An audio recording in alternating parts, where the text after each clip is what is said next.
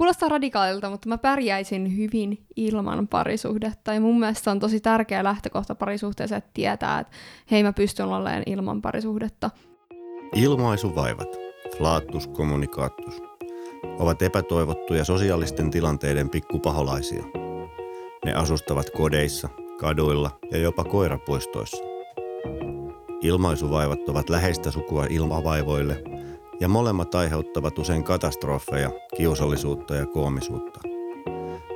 Tämä on Ilmaisuvaivoja podcast, jota juontavat maailman johtavat ilmaisuvaiva-asiantuntijat, viestinnän opiskelijat ja osaajat Kirsi Lempola ja Saida Harikko. Tervepä terve! Moikkelis koikkelis! Pitkästä aikaa täällä podin parissa neloskausi starttas. Uhu! Täällä puhuu Zaida. Ja täällä Kirsi. Ja tänään puhutaan parisuhteesta. Tämä on semmoinen aihe, mitä me ollaan sivuttu ihan super monta kertaa, mutta ei ole ikinä pyhitetty tälle kokonaista jaksoa, niin nyt on kyllä korkea aika sille. Ja mä uskon, että tämä on semmoinen ehkä aika vetävä aihe. Mua itseäni ainakin kiinnostaa hurjasti tämä. Ja oli tosi mielenkiintoista etsiä myös tähän liittyvää tutkimusta. Ja tähän liittyy ihan sika paljon kaikkia asioita, ihan niin kuin erosta riitelyyn, olipas taas positiivista, ja rakkauden tunnustuksiin. Mutta me nyt päädyttiin jättämään muutamia kohtia pois, joita voidaan sitten keskustella jossain muissa jaksoissa. Ja tästä aiheen vetävyydestä kyllä kertoi sekin, että me käytiin jo teidän kuulijoiden kanssa hyvää keskustelua Instagramissa, että ilmaisuvaiva ja podcast ennen jaksoa, niin käydään niitä kanssa sitten jossain vaiheessa läpi. Todellakin. Kiitos kaikista kymmenistä kommenteista, joita saatiin. Ihana tunne, kun voi sanoa näin. Jep, kerrankin. Eikä tarvinnut edes nyhtää, niin Jep. kuin ollaan täällä puhuttu, että pitää aina oikein puristaa ja nyhtää sitä aktiivisuutta. Mutta hei, ehkä te olette oppinut. Jep. Sulla oli joku määritelmä parisuhteelle. Joo, mä eka mietin omassa pienessä mielessäni, että mikä on mun mielestä parisuhde, ja määritelmäksi tuli tämä. Parisuhde on kahden ihmisen välinen suhde, sen erottaa muista suhteista intiimiys ja romantiikka. Aika hyvä. Nämä sun määritelmät omasta pienestä päästä yleensä parempia kuin nämä, mitä mä oon jostain tutkimuksista kaivannut. Ei vitsi, mä ihan punastun. Joo, mulla oli aika samanlainen määritelmä tullut vastaan. Siinä vaan korostettiin just, että se on vuorovaikutussuhde. Ehkä just sen takia, että tämä oli puheviestinnän gradusta. Ja korostettiin sitä, että parisuhdetta ylläpidetään vuorovaikutuksen avulla ja usein parisuhteen ongelmat myöskin kumpuu siitä, että on vuorovaikutuksessa haasteita, jos ei vaikka saada erimielisyyksiä selvitettyä kunnolla. Ja sitten kun kehittää sitä vuorovaikutusosaamista, niin myöskin parisuhde voi parantua. Näin jo. Ja mulla oli vielä virallinenkin Johanna Hakolan ja Kaisu Huotarin opinnäytetyöstä, niin he olivat hyvin kiteyttäneet tänne, että parisuhde on kiintymykseen ja seksuaalisuuteen perustuva kahdenvälinen suhde, jota pitävät koossa rakkaus, läheisyys ja luottamus. Mutta no joo, on siinä ehkä seksuaalinen vetovoima, mutta pitää muistaa myös, että kaikilla siihen ei kuulu seksi. No ehkä seksuaalisuus onkin aika hyvä, koska seksuaalisuus ei tarkoita seksiä. Niin, totta. Tuli ihan sama mieleen, kun sanoit tota, tässä, minkä mä olin katsonut, niin tässä sanottiin ominaispiirteiksi läheisyys, luottamus, osapuolten pitäminen toisistaan sekä osapuolten sitoutuminen toisiinsa. Se on hassua, kun jossain, jos katsoo joidenkin ehkä vanhempien pariskuntien parisuhteita, niin ei toi pitäminen toisistaankaan välttämättä ole siinä mukana. Mutta saattaa toisaalta johtua siitä, että edellisillä sukupolvilla on ollut vähän eri määritelmät sille, että, ja tarpeet sille, että miksi ollaan yhdessä.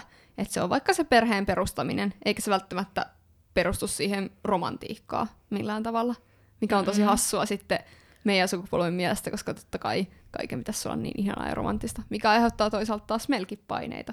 Niin, ja sitten kun tunteet tietenkin muuttaa muotoa vuosien varrella, niin se on kyllä semmoinen kiinnostava aihepiiri, mitä miettii, että miten saavutetaan onnellista ja kestävää parisuhdetta, ja onko se edes mahdollista, että ollaan kaikissa elämänvaiheissa onnellisia siinä suhteessa, niin kiinnostaisi tietää. Hei, mä itse asiassa voisinkin tähän väliin napata täältä Mannerheimin lastensuojeluliiton sivuilta. Mä löysin tämmöiset aivan oivalliset parisuhteen vaiheet, tosi yksinkertaistetut, ja pointtina tässä on se, että nämä vaiheet ei tule välttämättä molemmille parisuhteen osapuolelle yhtä aikaa, vaan ne voi tulla eri aikaa, mikä sitten aiheuttaa ehkä myös ongelmia. Mutta ensimmäinen vaihe on tämmöinen symbioosivaihe, ja se alkusuhde perustuu oikeastaan siihen, että sulla on joku unelma siitä toisesta, ja sä et näe sen toisen negatiivisia puolia, tai et kiinnitä niihin niin paljon huomiota, ja näet sen vaan semmoisena ihanana, positiivisena rakkauden kohteena. Onko se se kuuluisa ensihuuma? No Eiku niin. alkuhuuma? Niin mä sanoisin. Ja sen toisen tarpeet otetaan niin kovasti huomioon, että se jopa saattaa ylittää omien tarpeiden huomioon ottamisen. Mutta vaikka tämä onkin tämmöistä pumpulipilveä, niin se on tärkeä se suhteen jatkuvuuden kannalta, koska se muisto siitä ja se tunne, minkä on kokenut, niin se kantaa niissä seuraavissakin suhteen vaiheissa. Ja tässä oli huomenna myös, että seksi yleensä sujuu ja sitä on riittävästi. Mutta ehkä se liittyy siihen, että ei ole kerrottu vielä tarkalleen omista tarpeista, vaan asetetaan toisen tarpeet edelle. Ja on saattanut olla selibaattia takana siinä, mm. ennen kuin on päässyt parisuhteeseen. Hyvä pointti. Ja sitten tulee eriytymisen vaihe, toinen vaihe. Ja tämä on se vaihe, missä parisuhteet saattaa päättyä. Se kuuluisa ehkä kaksi vuotta, puolitoista vuotta. Sanotaan, että me kasvettiin erilleen. Kun ne osapuolet alkaa huomaamaan toisessa negatiivisia puolia ja jopa se asia, mihin toisessa on ihastunut, saattaa vaikuttaa nyt eriytymisen vaiheessa sussa ärsyttävältä. Esimerkiksi mulla on se, että mun nykyinen kumppani ja toivottavasti myös tuleva kumppani, sillä on tosi, miten mä saisin, joskus semmoinen aika dramaattinen tapa reagoida, jos se vaikka suuttuu, että se on tosi kova äänen, ei sille hyökkäävällä tavalla, mutta siihen aluksi mä kiinnitin huomiota, että oi hän on niin herkkä, koska hän on niin dramaattinen. Ja nykyään mä oon vaan silleen, ah, miksi sä oot tollanen, miksi sä, miksi sä oot noin kova ääninen tai loukkaannut joistain asioista. Tai vaikutat loukkaantuneelta. Joo, ymmärrän yskän. Ja molemmat parisuhteen osapuolet huomaa sitä, että, että he tarvii enemmän ehkä yksityisyyttä ja sen toisen tarpeiden huomioon ottaminen ei olekaan aina se ykkösasia, vaan oma elämä nousee ykkösasiaksi. Ja siinä on tärkeää se, että myös muistaa ottaa ne toisen tarpeet huomioon ja tehdä kompromisseja, vaikka se ei olisikaan semmoinen luonnollinen vaisto kuin mitä se on siinä ihastumisvaiheessa. Että siitä ihastumisvaiheesta oikeasti kannattaa ottaa oppia jossakin suhteessa. Ja seuraavaksi kumppanuuden vaihe – Eli sellainen vaihe, tämä kuulostaa jotenkin tosi ihanalta, että on oppinut hyväksymään toisensa ja itsensä erilaisuudet ja tukemaan toisiaan ja antamaan tilaa toisilleen. Mun mielestä tämä kuulostaa tosi optimaaliselta, enkä mä tiedä, että onko se kaikilla niin tälleen. Mutta ehkä se, että tietää rakastavansa toista, tietää, että sen eteen pitää tehdä töitä, vaikka se toinen saattaa joskus ärsyttää, ja sekin on ihan ok, että se ärsyttää, mutta että on tehnyt sen päätöksen siitä, että haluan olla tämän ihmisen kanssa omana itsenään ja hyväksyn hänet sellaisena, kun hän on hyvinen ja huonoinen puolineen. Ja mun mielestä tässä on semmoinen hyvä guote, että hyvän parisuhteen salaisuus ei ole jatkuvassa onnen tunteessa, vaan siinä, että on jaksettu tehdä työtä suhteen eteen ja hyväksyä se, että kukaan eikä mikään ole täydellistä, ei itse eikä toinen, ei myöskään elämä kenties jossakin muualla. Niin. Ihan hyvä huomio, mutta tostakin ollaan kyllä montaa mieltä. Mulla itse asiassa just eilen tuli Facebookin etosivulle havaintoja parisuhteesta blogin semmoinen nosto, että pitääkö parisuhteen olla aina työn tekemistä, että se tyyp- kirjoittaja oli sitä mieltä, että ehkä ei, että kyllä parisuhde, hyvä parisuhde voi myös kulkea omalla painollaan. Mutta toi oli hyvä pointti mun mielestä ainakin tuossa, että täydellistä elämää ei ole myöskään siellä aidan toisella puolella, että et sä tuu löytää sitä täydellistä parisuhdetta mistään muualtakaan. Niin. Mä en voi ehkä olla samaa mieltä, että se on, onko se Sami Minkkinen, kun kirjoittaa tota Joo, Joo. Kai. Mä en nyt ehkä voi olla ihan samaa mieltä Saminkaan.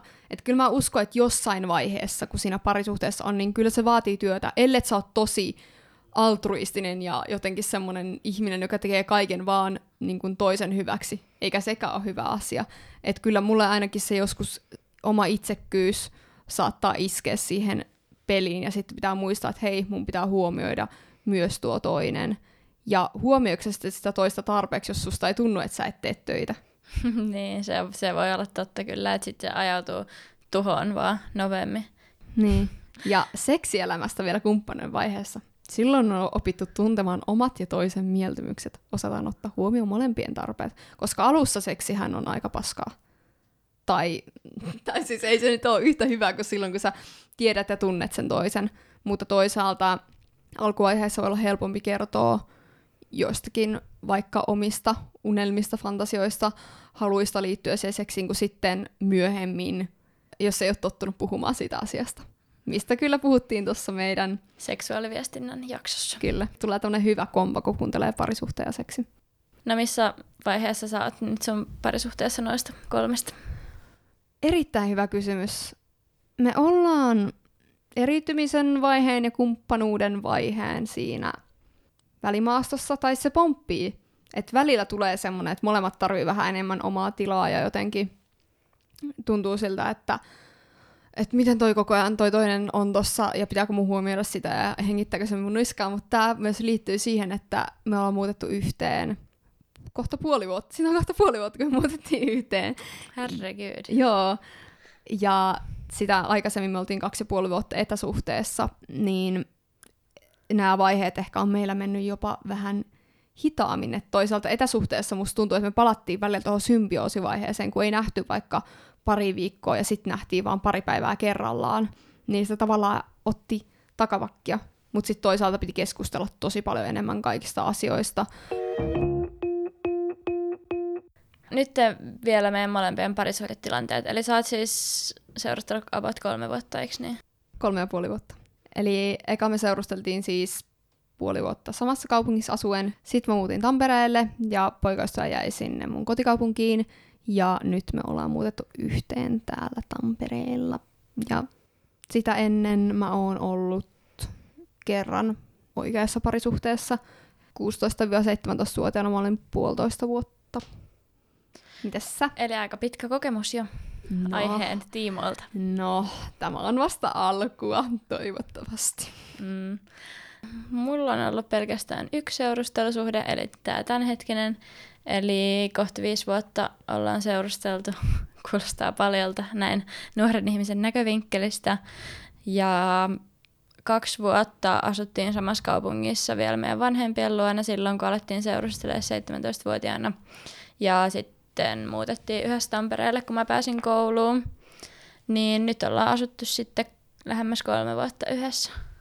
Minkälainen fiilis sulla tuli siitä, kun te muutitte sun koulun takia yhdessä tänne? Tuliko sulla semmoinen olo, että sä olisit vastuussa sun kumppanista jollakin tapaa? Joo, siis todellakin tuli. Mä oon siitä paljon puhunut ystävilleni ja varmaan kyllä kumppanillenikin, että se alkuaika oli kyllä silleen aika raskasta, kun toiselle ei ollut täällä vielä juuri mitään, paitsi työt, missä nyt ei ollut sit ehkä niin samanhenkistä ja nuorta seuraa. Että tota, kyllä se oli vähän semmoinen vaihe, että kauheasti odotti, että toisellakin tulisi omat kuviot. Olin tosi onnellinen sitten, kun just poikaystäväkin pääsi kouluun ja töihin ja alkoi pikkuhiljaa tulla ne uudet kuviot. Mm. Kaikki sullakin on vähän sama tilanne? No tavallaan. itse asiassa mulla on nyt se tilanne, että mun poikaystävä muutti tänne, koska ei jaksettu enää olla etäsuhteessa ja hän hakee nyt tänne kouluun niin aluksi mulla oli tosi vaikeaa. Mä ajattelin just sitä, että pitääkö mun nyt olla koko ajan himassa, pitääkö mun olla koko ajan sen kanssa, kun mä oon aika radikaalisti hypännyt siitä, siitä, että me nähdään pari kertaa kuukaudessa siihen, että me nähdään päivittäin, niin oli se aika silleen sopeutumista, mutta kyllä se on tasottunut tässä, että on, molemmat ymmärtää sen, että hei, me voidaan olla täällä samassa talossa eri huoneissa ilman vaikka muutama tunti ilman, että me niin kuin mitenkään huomioidaan toista. Tosi samanlaisia kokemuksia kyllä oli itsellä silloin alkuun, mutta nyt on ihan tasasta ollut elämä.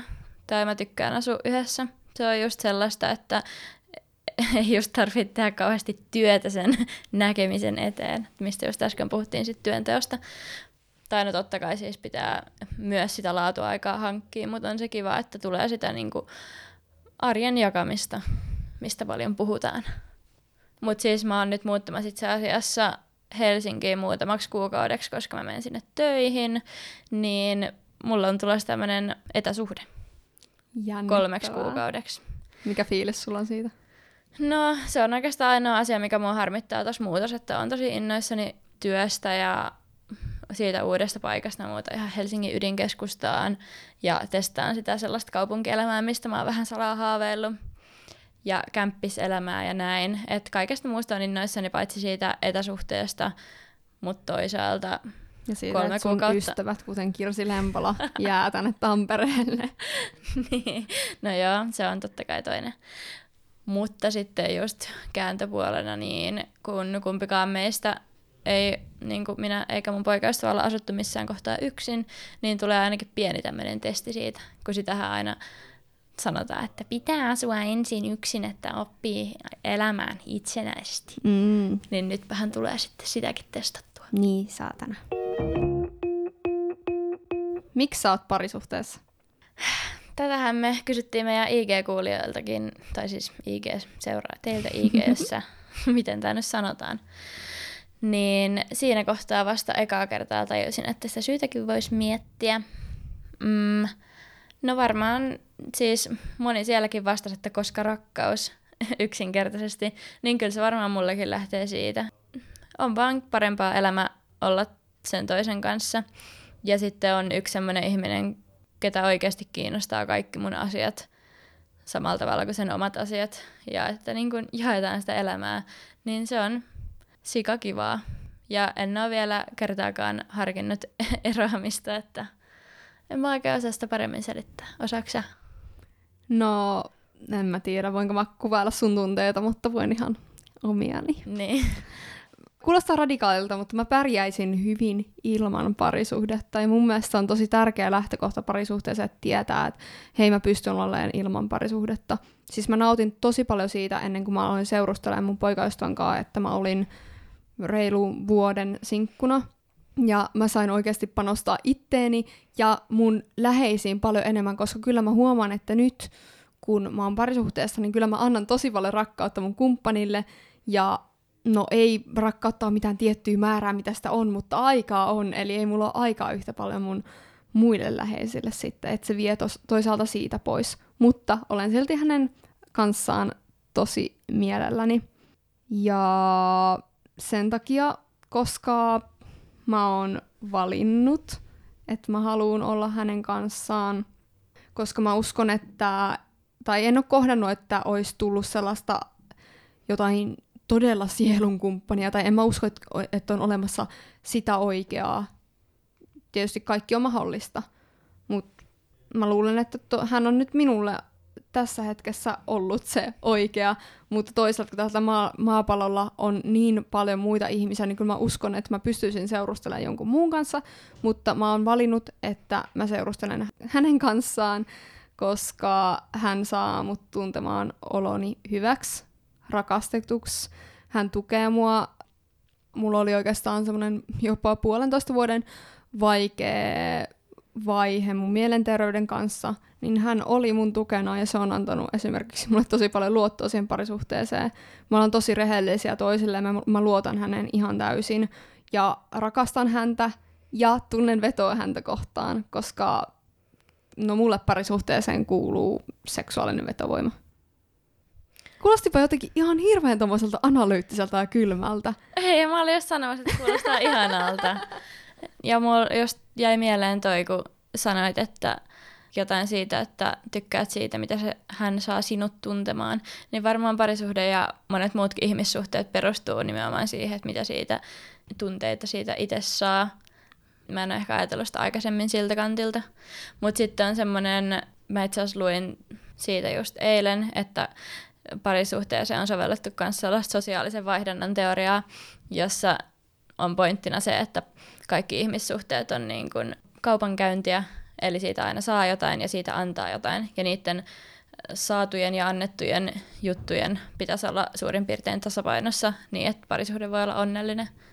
Mm, Mutta pikku vinkki, älä ala laskemaan, niin kuin esimerkiksi eräässä tota, viihdesarjassa nimeltä Houkutusten saari. Musta on tullut oikeasti joku temppari mainosta nykyään, mutta siinä eräs pari, toinen parista kirjas kaikki toisen töpeksinnät ylös, jotta se voi vertailla niitä omien mokiensa kanssa, mikä musta meni ehkä vähän liian pitkälle.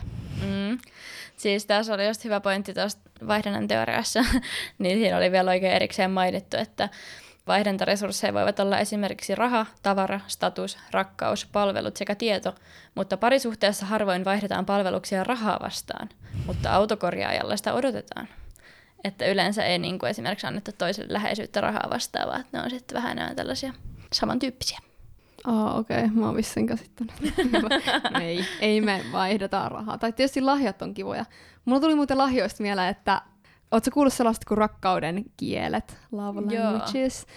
Niin mä joskus tein semmoinen testi, löytyi netistä semmoinen testi. Mä en ihan muista, sainko mä nämä vastaukset siitä, mutta kun mä aloin miettimään sitä, niin mun rakkauden kiele, mitä mä osoitan rakkautta, on se, että mä teen yllätyksiä ja mä puhun tosi paljon mun tunteista. Ja siis tostahan just tulee tosi paljon ongelmia, että jos jonkun rakkauden kieli on vaikka kiltit teot, kuten vaikka kyydin antaminen jonnekin kaverille, ja toisen rakkauden kieli on se sanallinen, että rakastan sinua, niin sitten jos toinen, tai jos odotat myös toisaalta sitä sanallista, ja se vaan aina kuskaa sua paikkoihin rakkaudesta, niin silloin saattaa tulla molemmille semmoinen olo, että aina toi ei nyt rakasta mua, koska se ei osata sitä sillä rakkauden kielellä, mikä on mulle ominainen. Siis arvaa mitä, mulla tuli just tosta mieleen, mä ennen jotenkin olin tosi surullinen siitä, että mun isä ei sano paljon ikinä, että hän rakastaa, tai kuvaa sitä sanoi, mutta nyt mä oon oikeasti tajunnut sen, kun mä alkanut miettimään, että kuinka paljon se esim. on just kuskannut mua kaikkiin harrastuksiin, aina kun mä oon just pyytänyt sieltä kyytiä, jos mä oon tarvinnut jotain, se on niin kuin aina ollut auttamassa, kun mä oon pyytänyt sitä vitsi jossain matikan läksyissä tai missä vaan, ja nyt mä mietin niin oikeasti, että se on osoittanut mulle niin paljon enemmän rakkautta kuin mitä mä oon vaikka sille just jollain sanoilla. Mm. Siis hyvä huomio.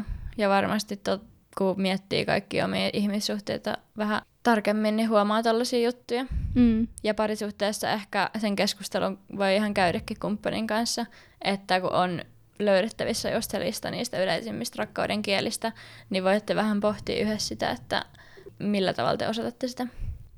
Meneekö teille yhteen? Mm, mm, joo, me kyllä aika paljon osoitetaan niin kuin kosketuksella kauheasti ja sanotaan ihan vaan, että rakastan sua ja oot ihana ja tällaista. Et meillä on kyllä oikeastaan ihan samat.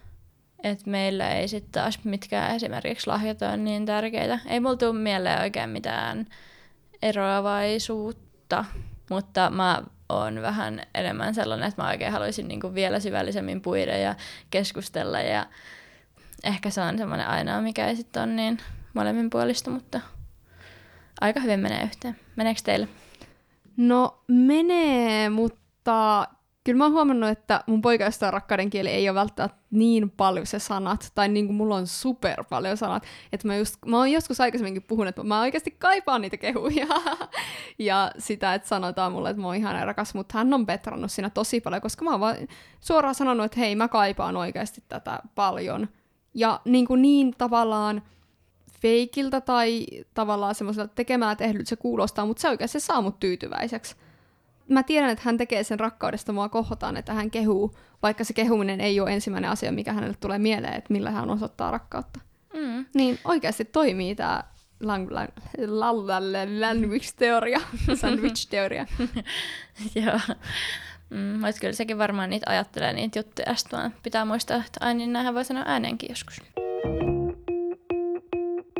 voitaisiin mennä teidän vastauksiin siitä, että miksi te olette parisuhteessa tai ette ole parisuhteessa.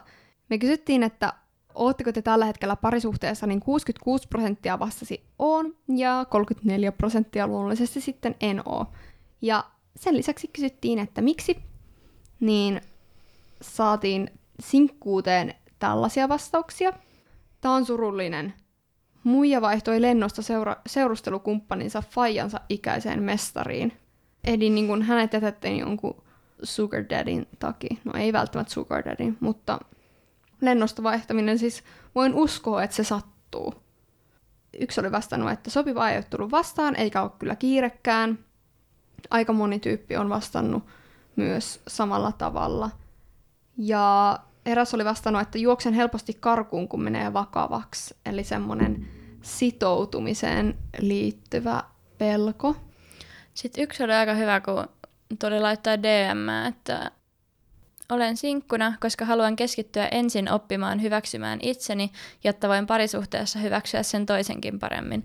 Haluan myös löytää oman tieni, jotta tuleva kumppani voisi mennä elämässään ainakin osittain samaan suuntaan kuin mä, eikä ihan vastaiseen. Mm-hmm. Että helpompi löytää itselle sopiva kumppani, kun ensin tietää itse vähän minkälainen on. Siis toi on ihan tosi hyvä pointti.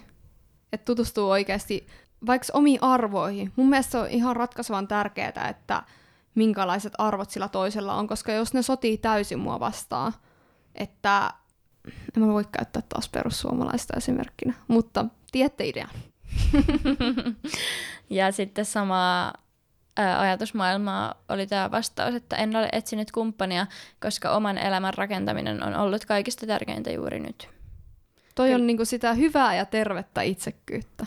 Niin, koska oikeasti kyllähän siis vaikka parisuhde on kuinka ihanaa silloin, kun se on hyvä parisuhde, niin kyllähän se vie niin kuin paljon tilaa elämästä. Että jos on vähän vielä tekemistä itsensä kanssa, niin kannattaa ottaa se aika itselleen.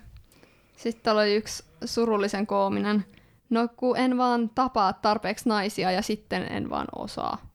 Se on varmasti korjattavissa. Sitten en vaan osaa, niin sitä mä en usko, koska kyllä kaikilla synkkaa jonkun kanssa. Kyllä niiden niin pienten jännitysten ja sellaisten niin pikkumokien läpi näkee aika hyvin. Että jos joku on oikeasti ihastunut suhun, niin mitä me just puhuttiin tuosta ihastumisvaiheesta, niin siinä kyllä aika helposti jää ne pikkumokat sivuun. Ja sitten siitä, että minkä takia sitten taas monet on parisuhteessa, niin sen koska rakkaus vastauksen lisäksi täällä on esimerkiksi sanottu, että tunnen oloni turvalliseksi tässä ja elämän jakaminen rakkaan kanssa tekee hyvää.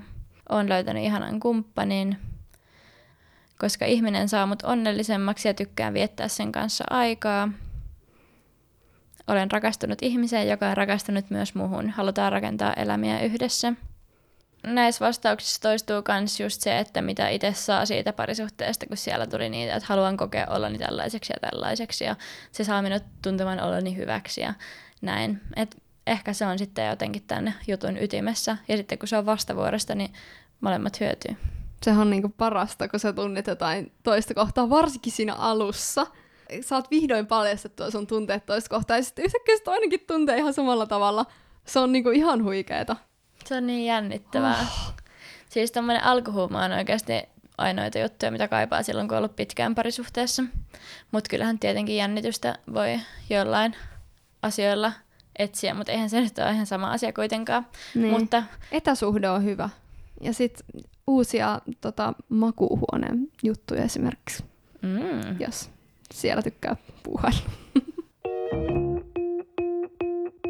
Ja tuohon erään sinkun kommenttiin siitä, että pelottaa sitoutua, niin mä pohdin vähän sitä, että mitä siihen parisuhteeseen ryhtyminen vaatii, niin mulla tuli oikeastaan kaksi semmoista aikaa olennaista teemaa mieleen. Ne on sitoutuminen ja haavoittuvaksi asettuminen. Ja Väestöliiton sivulla puhuttiin sitoutumisesta – ja se haaste, mikä liittyy siihen sitoutumiseen, mikä saattaa aiheuttaa just pelkoja, on se, että pitäisi suhteuttaa oma ja toisen läheisyyden tarve ja toisaalta erillisyyden tarve. Että siinä voi pelottaa, että se toinen tukahduttaa sen oman itsen ja ne omat tarpeet. Ja pelottaa se, että entä jos itse vaikka tulee tosi riippuvaiseksi toisesta tai se toinen tulee riippuvaiseksi susta. Ja siihen vaikuttaa ihan ne lapsuuden aikaiset kiintymyssuhteet, että jos on ollut turvallisia kiintymyssuhteita pienenä, niin todennäköisesti se niiden muodostaminen onnistuu myös vanhempanakin. Että sitten jos on sellaisia hylätyksi tulemisen kokemuksia, niin ne saattaa vaikeuttaa. Ja siinä suhteessa pitäisi olla tilaa toteuttaa itseään, tehdä omia asioita ja tilaa omalle tahdolle, niin kuin sen toisenkin tahdolle. että molemmat saa niinku omat ihan perustarpeet tyydytetyksi. Ja semmoista voisi miettiä, mun mielestä oli hyvä kysymys täällä väestöliiton että onko molemmilla sananvaltaa asioista päätettäessä, jos vaan toisen ihmisen tunteet ja tarpeet otetaan huomioon siinä suhteessa, niin sit kannattaa oikeasti keskustella siitä asiasta. Toinen oli haavoittuvaksi asettuminen, eli siis aina kun lähtee suhteeseen, niin onhan siinä aina se riski, että toinen voi loukata sua, pettää sua, jättää sut, niin kun hyväksikäyttää sun tunteita ja sitä, mitä sä oot antanut itsestäsi sille toiselle. Ja no siis ihan vaan tiedoksi kaikille, niin todennäköisesti, tai siis kaikki ei mene niin kuin sä suunnittelet. Ja niitä loukkaantumisia pitkässä parisuhteessa ihan varmasti tulee, mutta et keskustelemalla pääsee monesta asiasta yli. Ei tietenkään kaikesta ja se on myös ihan normaalia. Ja se, että uskaltaa kertoa omista tunteista ja tarpeista, vaikka sä et tiedä, että miten toinen osapuoli reagoi. Ja varsinkin silloin, jos on oletuksia sen toisen osapuolen reagoinnista, jos mietitään vaikka just paras esimerkki, eli seksielämää, niin jos mietitään sitä, niin kyllähän se, että sun kumppani ei tiedä vaikka jostain kivasta jutusta, mitä sä haluaisit kokeilla, ja sä et tiedä, miten se reagoi, niin kyllä se on jännittävää, ja varsinkin jos se on reagoinut jotenkin negatiivisesti aikaisemmin, siinä asettaa itsensä tosi haavoittuvaksi. Mutta sitten toisaalta siitä, että kertoo omista tunteista ja tarpeista, niin Määttä on tutkinut, mulla ei ole tällä kun Määtä sukunimi, joku Määttä on tutkinut, että tota, onnettomissa parisuhteissa sanattomat rakkauden viestit, kuten katsekontaktit, koskeminen, halaukset ja kukkakimput hiipuvat vähitellen. Eli oikeasti se rakkauden osoittaminen ihan hamaan loppuun asti, mihin ikinä se loppuu, se parisuudessa rakkauden osoittaminen on tärkeää. Esimerkiksi kosketuksella. Koska muutenhan se tavallaan, se intiimyys lähtee siitä ja lopulta se onkin vaan joku kaverisuhde. Joo. Mm. Siis eli noin asiat oli nyt niin kuin sitoutuminen ja haavoittuvaisuus. Joo. Siis toi sitoutumiskamma on kyllä semmoinen, mistä monet puhuu. Mutta mä haluaisin nähdä yhden ihmisen, jolla ei ole sitoutumiskammaa. Koska luulisin, että kaikilla nyt on se. Esimerkiksi jos miettii vaikka naimisiin menoa. Niin kuka oikeasti on niinku ihan sata varma, että se onnistuu? Niinku aika vaikea kuvitella, että kuka olisi. Ja noi kietoutuu aika hyvin toisiinsa myös toi haavoittuvaisuus ja sitoutuminen, että sit kun sä sitoudut, niin sä oot haavoittuvassa asemassa, että se johtaa siihen. Niin on se nyt pirun vaikeeta ja hirveetä ja kauheeta. Meillä on tulossa myöhemmin tällä kaudella jakso luottamuksesta, niin siinä voisi puhua vähän enemmän just tosta, että sitten kun sitä haavoittuvaista asemaa on käytetty jotenkin hyväksi, tai kun se luottamus on mennyt ja sä oot ollut haavoittuvainen ja on mennyt päin persettä, että mitä sitten, että sekin on kyllä tosi mielenkiintoista. Mutta tämä parisuhde on kyllä niin jotenkin laaja juttu, että ei tätä saa yhteen jaksoon Ei käärittyä. Voisi tehdä part kakkosen. Joo. Ja saa laittaa kommenttia. Tervetuloa meidän neloskaudelle. yeah. Ja meillä on vielä viimeinen uusi ohjelmaosio. Jatkoille. Joo, eli tässä meidän neloskauden uudessa loppusilauksessa annetaan teille ihan oikeaa hyötyä. Eli nyt kun te innostuitte tästä aiheesta, kuuntelitte mi- mielenkiinnostuneena kiinnostuneena tätä, niin mihin sä menet jatkoille, eli mitä sä kuuntelet tai luet seuraavaksi. Ja tämän viikon ehdotus on Puhun muru podcastin jakso nimeltä Ei ja puoli vuosisataa yhdessä. Eli tämä podcast on tämän seksuaaliterapeutti mikä sen nimi Maria on? Kihlström. Tai Kyllä. Hillström vai Kihlström? No kuitenkin Kihlström. hänen, joka pitää myös tätä Sextape Suomi-ohjelmaa tai hostaa, niin hänen podcasti. Ja tässä jaksossa on siis vieraana Eija, joka on ollut miehensä kanssa yhdessä 50 vuotta. Niin siis mä kuuntelin tätä joskus puoli vuotta sitten, mutta mulle tuli se mieleen, kun mä suunnittelin tätä jaksoa, koska siis mä itkin, kun mä kuuntelin tota. Ja mä en enää muista, mikä se syy oli. Mutta ehkä se jotenkin liittyi siihen, että kun mulla ei ole ollut kauheasti sellaisia malleja elämässäni, että miten niin kuin onnelliset parisuhteet toimii ja että miten niin kuin oikeasti parisuhteet kestää. Ja on kiva kuulla tuollaista, missä niin kuin mennään just nimenomaan niistä nuoruuden hölmöstä rakkaudesta sellaisten suvantovaiheiden kautta semmoiseen toistensa löytämiseen uudelleen ja sellainen pitkän elinkaaren rakkaus. Niin siitä saa maistiaisen tuossa jaksossa. Jos oot vaikka itse vielä nuori, kuten mekin, eikä itsellä kokemusta, niin toi antaa toivoa ja näkökulmaa. Eli Puhu Muru podcast ja Eija puoli vuosisataa yhdessä. Go Eija! Go Eija! Kuullaan seuraavassa jaksossa. Moi moi! Moikkuus!